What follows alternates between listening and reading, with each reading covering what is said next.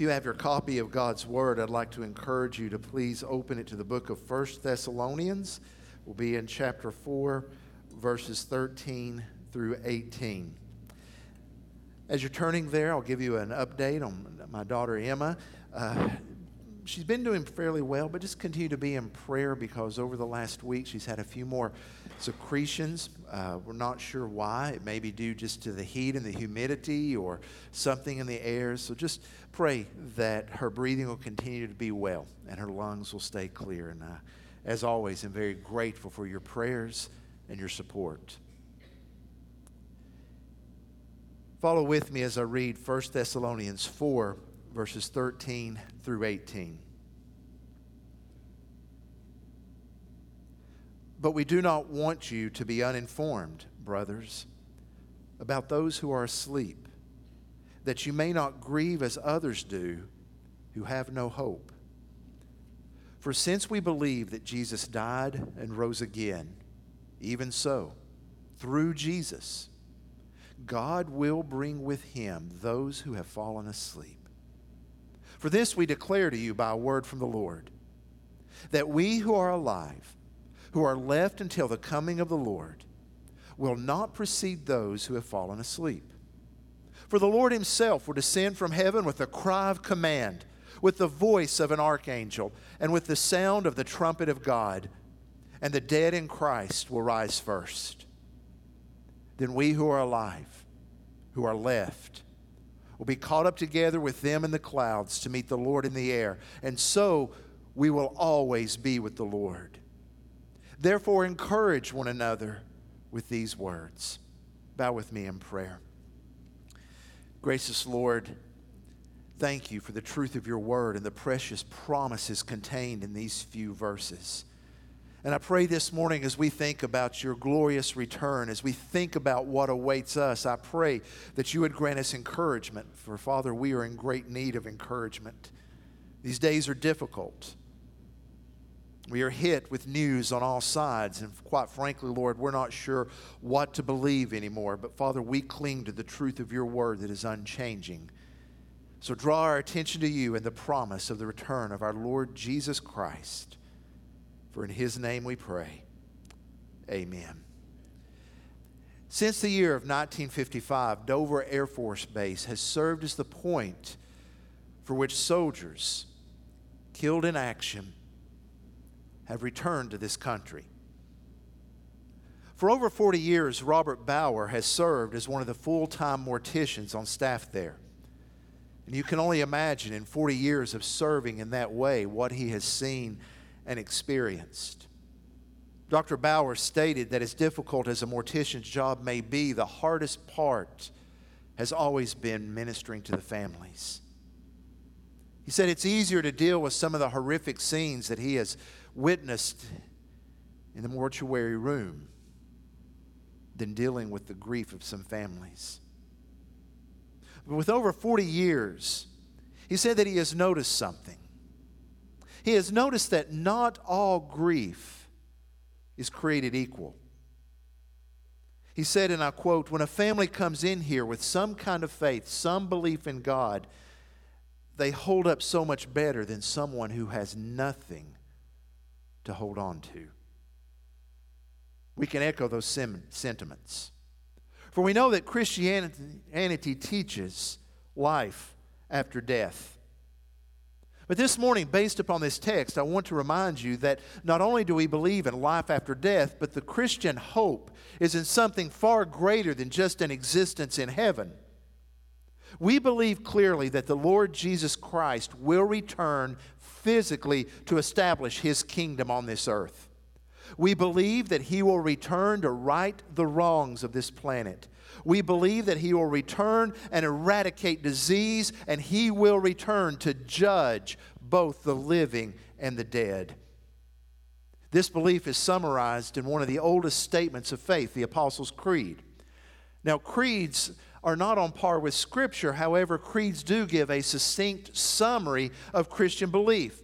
The latter part of the Apostles' Creed states this he ascended into heaven and sits at the right hand of God the Father Almighty. From thence he shall come to judge the quick and the dead. We believe in the Holy Ghost. We believe in a holy Catholic church, the communion of saints, the forgiveness of sins, the resurrection of the body, and the life everlasting. Amen. The return of Jesus Christ and the resurrection of the dead is a fundamental belief of the Christian faith. In fact, Paul writes in chapter 4, verse 13, that he does not want believers to be uninformed about this. The King James Version renders this in a more blunt fashion, where it says, We would not have you be ignorant, brothers, of these things. That statement shows the importance of this doctrine. The return of Jesus Christ is not to be ignored because it deals, first of all, with what happens to those who have died in the faith, and then, of course, it deals with those who will be living when Jesus returns. My fear is that there are many who shy away from thinking about this doctrine for one of two reasons. Many shy away from talking about it because it's been overly complicated and it's something they can't understand with lots of charts and diagrams and it's confusing. So they rather just say, I just don't I just believe it'll all pan out in the end. Others don't talk about the return of Jesus Christ because of a mistaken view that it has no real implications for this world. Scripture argues differently. The believers at Thessalonica were struggling because they had expected Jesus to return quickly, imminently. But he hadn't. And now members of this congregation are starting to die. So the questions began to arise in their minds well, Jesus hasn't returned. So what happens to those who have died? What happens to those who die before Jesus comes back? Will they somehow lose out in what happens when Jesus returns? So Paul writes to encourage them and us, by the way, with the truth of the return of Jesus Christ. For the next three Sundays, we're going to be taking a look at this topic because that's what the scripture deals with. In fact, you'll see this. To this morning, we're looking at verses 13 through 18, the encouragement that is gained from reflecting and believing in his return. Chapter 5, verses 1 through 3 deal with the timing of his return. We'll look at that next week. And then verses 4 through 11 of chapter 5 talk about what does it mean as believers to live in the light of his return? What are the real world implications of this? And more than anything in these next three weeks, I want us to recognize that rather than causing fear or frustration, the second coming of Jesus Christ should give us hope and encouragement in our lives. Now, Paul begins in verse 14 with a very clear statement about the basis of our hope. The basis for our encouragement is the resurrection of Jesus Christ. Now, he states very clearly the answer to the question that the Thessalonians have. Since we believe that Jesus died and rose again, so in other words, his resurrection, that just as he died and rose again, even so through Jesus, God will bring with him those who have fallen asleep. Now, it's amazing to me that Paul emphasizes the role of God in this. Notice the, the prepositions that are found in this verse through Jesus. God will bring with him those who have fallen asleep. Now, I love that the way the phrase with him is a little bit ambiguous, as if it's reference to God or Jesus. So if you were to ask me, does with him, God will bring with him, refer to Jesus or God? My answer would be yes. For Jesus indeed is God. And Paul is emphasizing that God is faithful in bringing back those who have passed away in the faith through Jesus. Now, the phrase asleep, those who have fallen asleep, occurs twice in this passage. Now, the phrase asleep is a way of referring to the temporary nature of death for the Christian. The Bible teaches that upon death, the spirit of the believer goes to be with the Lord. 2 Corinthians 5 8 is very clear in this. To be absent from the body is to be present with the Lord. So, what that means is that there is a conscious, uninterrupted fellowship between the believer and the Lord, a fellowship that not even death can interrupt. We have a relationship with the Lord that continues. So, at the moment of death, the Spirit goes and is in the presence of the Lord Jesus with Him, knowing Him very much alive. The phrase asleep here refers to the body. The body is asleep.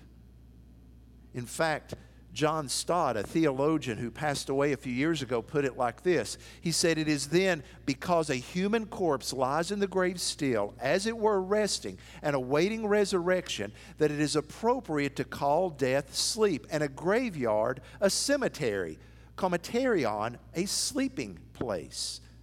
Cemetery literally means sleeping place. Cemeteries are dormitories for the dead. So, this hope that he looks at is this not that our spirit is just in heaven forever with no physical body.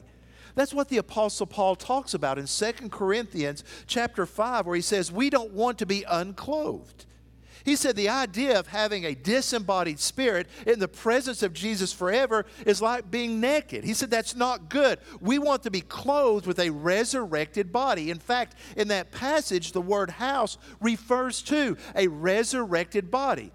So the spirit is with the Lord. The body is asleep in the ground, awaiting the resurrection of the dead when it will rise in newness of life and those who have died will receive new bodies. The basis for this belief is nothing less than the resurrection of Jesus Christ from the dead. In fact, that's where we go back to what Paul wrote in 1 Corinthians. Now, if Christ is proclaimed as raised from the dead, how can some of you say there is no resurrection of the dead? But if there is no resurrection of the dead, then not even Christ has been raised. And if Christ has not been raised, then our preaching is in vain and your faith is in vain. We are even found to be misrepresenting God because we testified about God that He raised Christ, whom He did not raise, if it is true that the dead are not raised. The resurrection of Jesus Christ is the linchpin of our faith. And Paul says not only is it the linchpin of our faith, it is the cornerstone of our belief in the resurrection of the physical body. Jesus did not come from the grave as a spirit, he came forth bodily and physically in a resurrected body. In fact, Jesus alluded to this hope in John 14 19. He said, Yet a little while, and the world will see me, me no more, but you will see me. Because I live, you also will live. In other words, because I am resurrected from the dead and I am alive, you too will one day be resurrected from the dead and be alive. So, because Jesus rose from the dead, those who die in Christ will rise also. That's the basis for our encouragement. But there's also great encouragement for those who are living when Jesus returns. This is found in verses 15 through 17. Verse 15 begins by reminding us that those who have died, in fact, will receive, as it were, an honored place in receiving their resurrected bodies first. Look at verse 15. For this we declare to you by word from the Lord that we who are alive, who are left until the coming of the Lord, will not precede those who have fallen asleep. So those who have died will receive a resurrected body first. It's almost as if it's an honor to say they have been waiting for this in the presence of the Lord. So at the return of Christ, they receive this. Then verses 16 through 17 address the return of Jesus and what it means for those who are living when he returns. Notice verse 16 For the Lord himself will descend from heaven, he will return.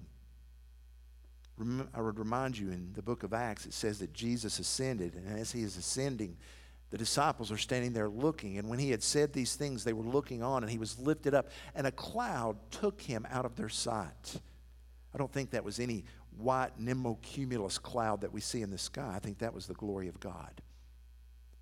Cloud throughout the scripture often refers to the presence of God in theophany, whether it be at Sinai, where the cloud descends, whether it be at the temple in 1 Kings 8, where the Shekinah cloud fills the temple of God, or whether it's on the Mount of Transfiguration and the cloud descended. It seems that this is not just referring to this earthly cloud, but the glory of God received him and took him out of their sight. And while they were gazing to heaven as he went, behold, two men stood by them in white, white robes and said, Men of Galilee, why do you stand looking into the heavens? Now look at this glorious promise. This Jesus, who was taken up from you into heaven, will come in the same way as you saw him go into heaven. He will return physically, descending from heaven, bodily, flesh and blood, not as a spirit. And notice how it is described. He will descend from heaven with a cry of command. This is a military word. It's a phrase that speaks of eliciting immediate action.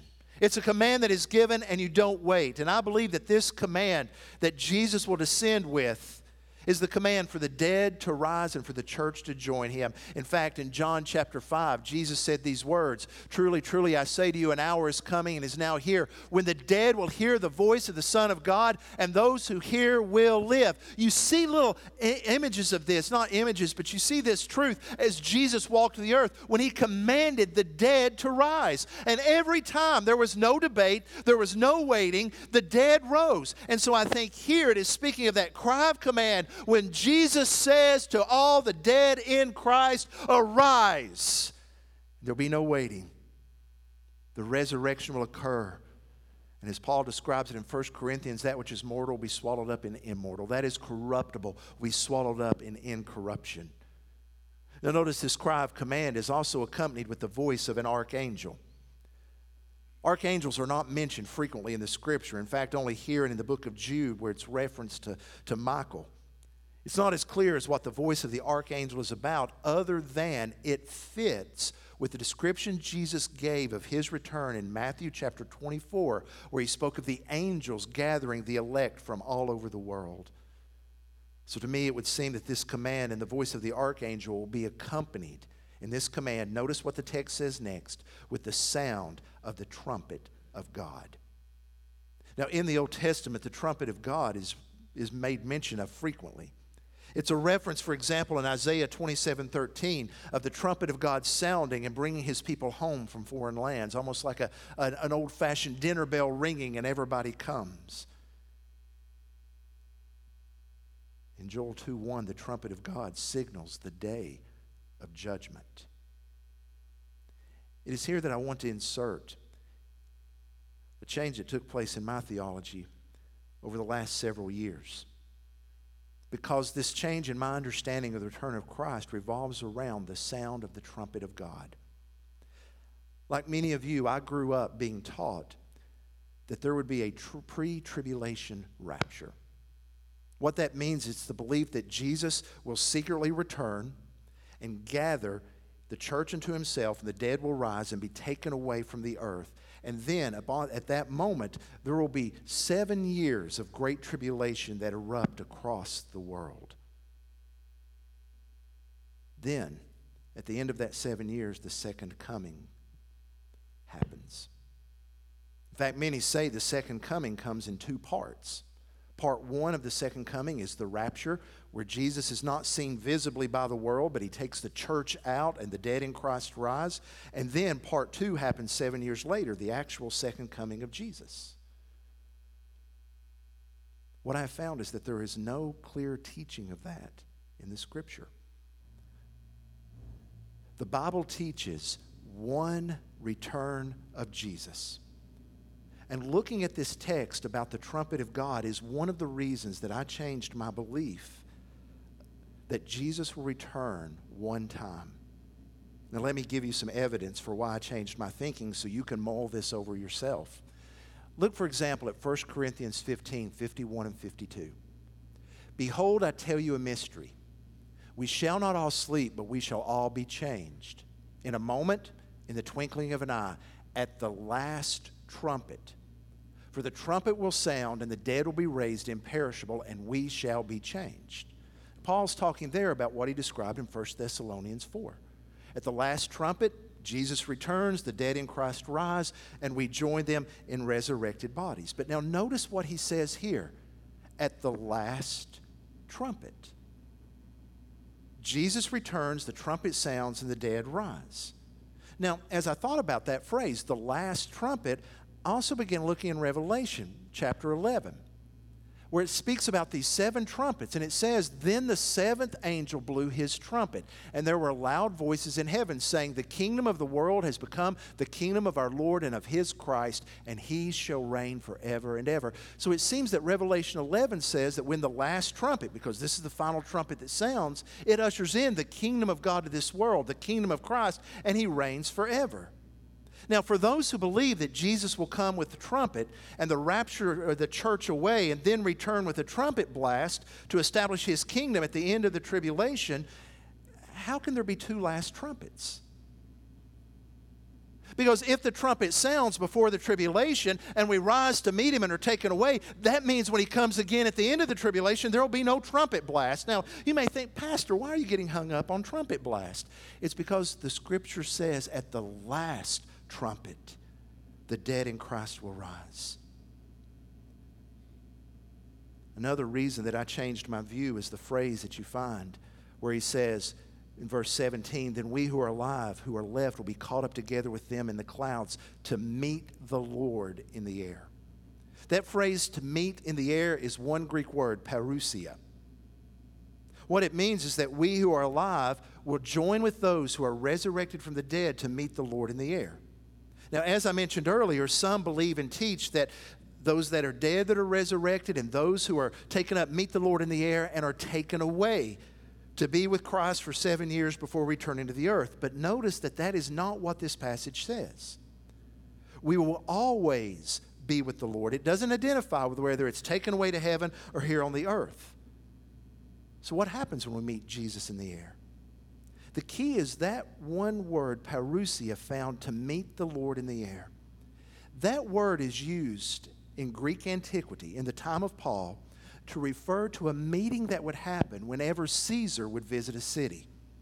When Caesar would visit a city, the leading dignitaries of that city would come out of the city, meet Caesar, join his entourage, and then march with him back into the city to say that we are on Caesar's side. We are with him as he comes to, to reign over us. So get that imagery. They would come out, meet him, join him, and then come with him into the city.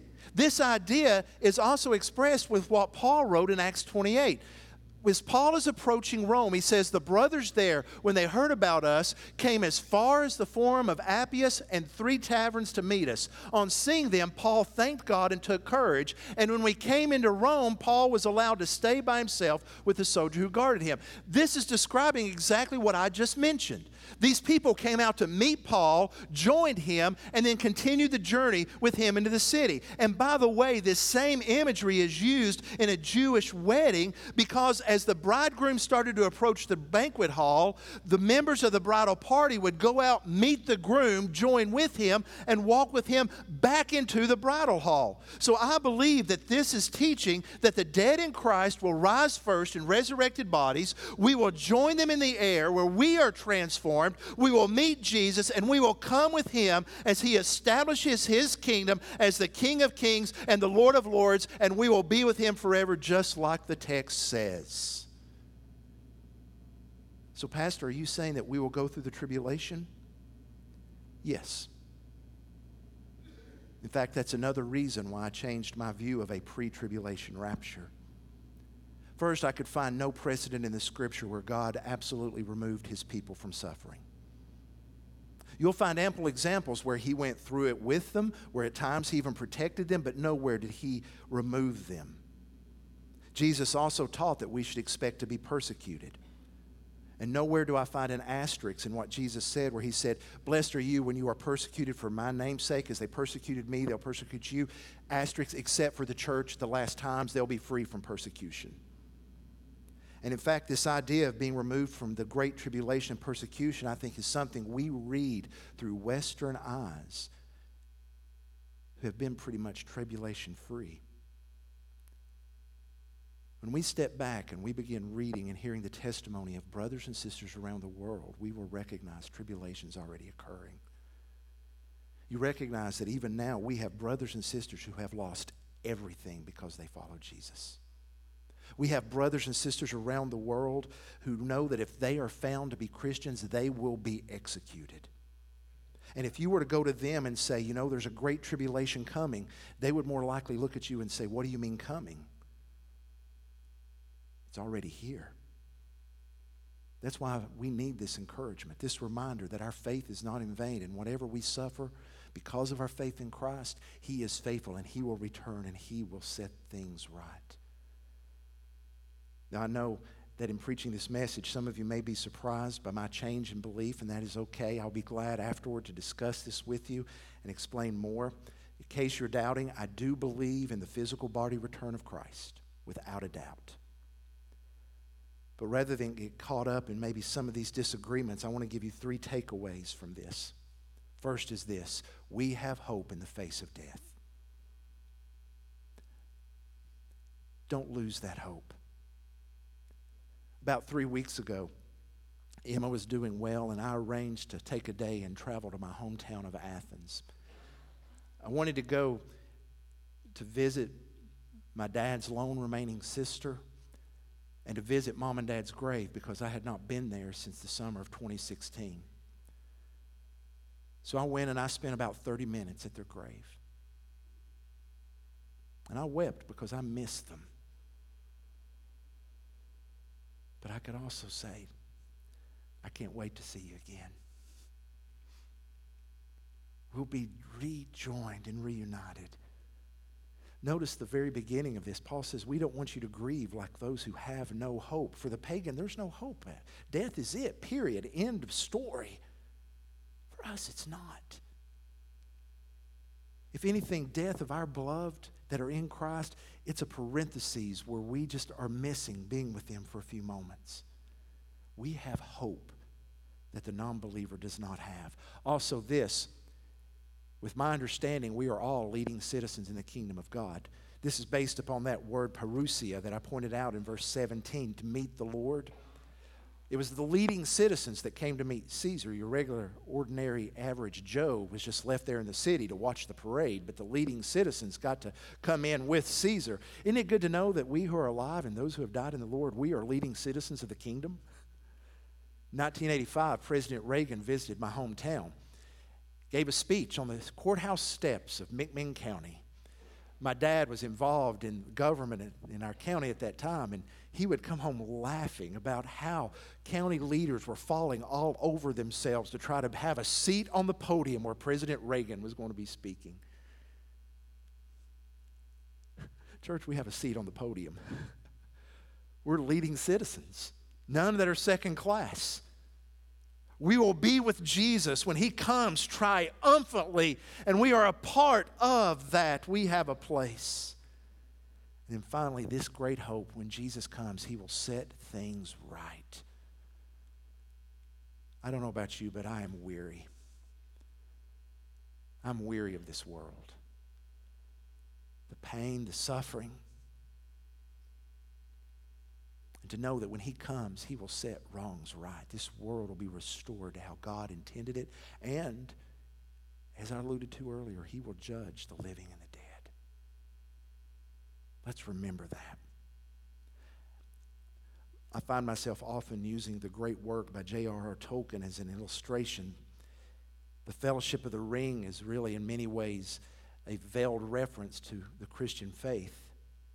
At the end of the third book in that trilogy, The Return of the King, Aragorn, the rightful king, is returning to his city, Minas Tirith.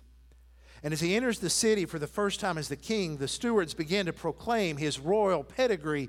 Here is Aragorn, son of Arathorn, and chieftain of the Dunedain of Arnor, captain of the host of the west, bearer of the star of the north, welder of the sword reforged, victorious in battle, whose hand brings healing, the Elfstone, Elessar of the land of Valandil, Isildur's son, Elendil's son of Numenor. Now, all the nerds in our congregation are very excited right now. That's fiction. Can you imagine what will be proclaimed when our Lord returns? Could you hear the archangel crying out, Here is Jesus the Christ, the second Adam, the bright and morning star, the first and the last, victorious in battle, whose hands bring healing, mighty second person of the Trinity, Son of David, Son of Man, Word of God incarnate, the wonderful counselor, the everlasting Father, the Prince of Peace, King of Kings, and Lord of Lords, that all bow down and worship. That is our God, and He is coming back. Would you bow with me in prayer? Gracious Lord, I thank you for the true promise that you have given us that you will return. And Lord, until that day, I pray that we will find the encouragement that you promise in your word. that we will not grow weary of doing good, but that we will continue to press on, whether it be through trials and tribulations, whether it be through crisis and difficult circumstances. Father, help us stand firm, for we know you will one day set things right. So, Father, this is the promise we stand upon. Grant us grace and power in the name of Jesus. Amen.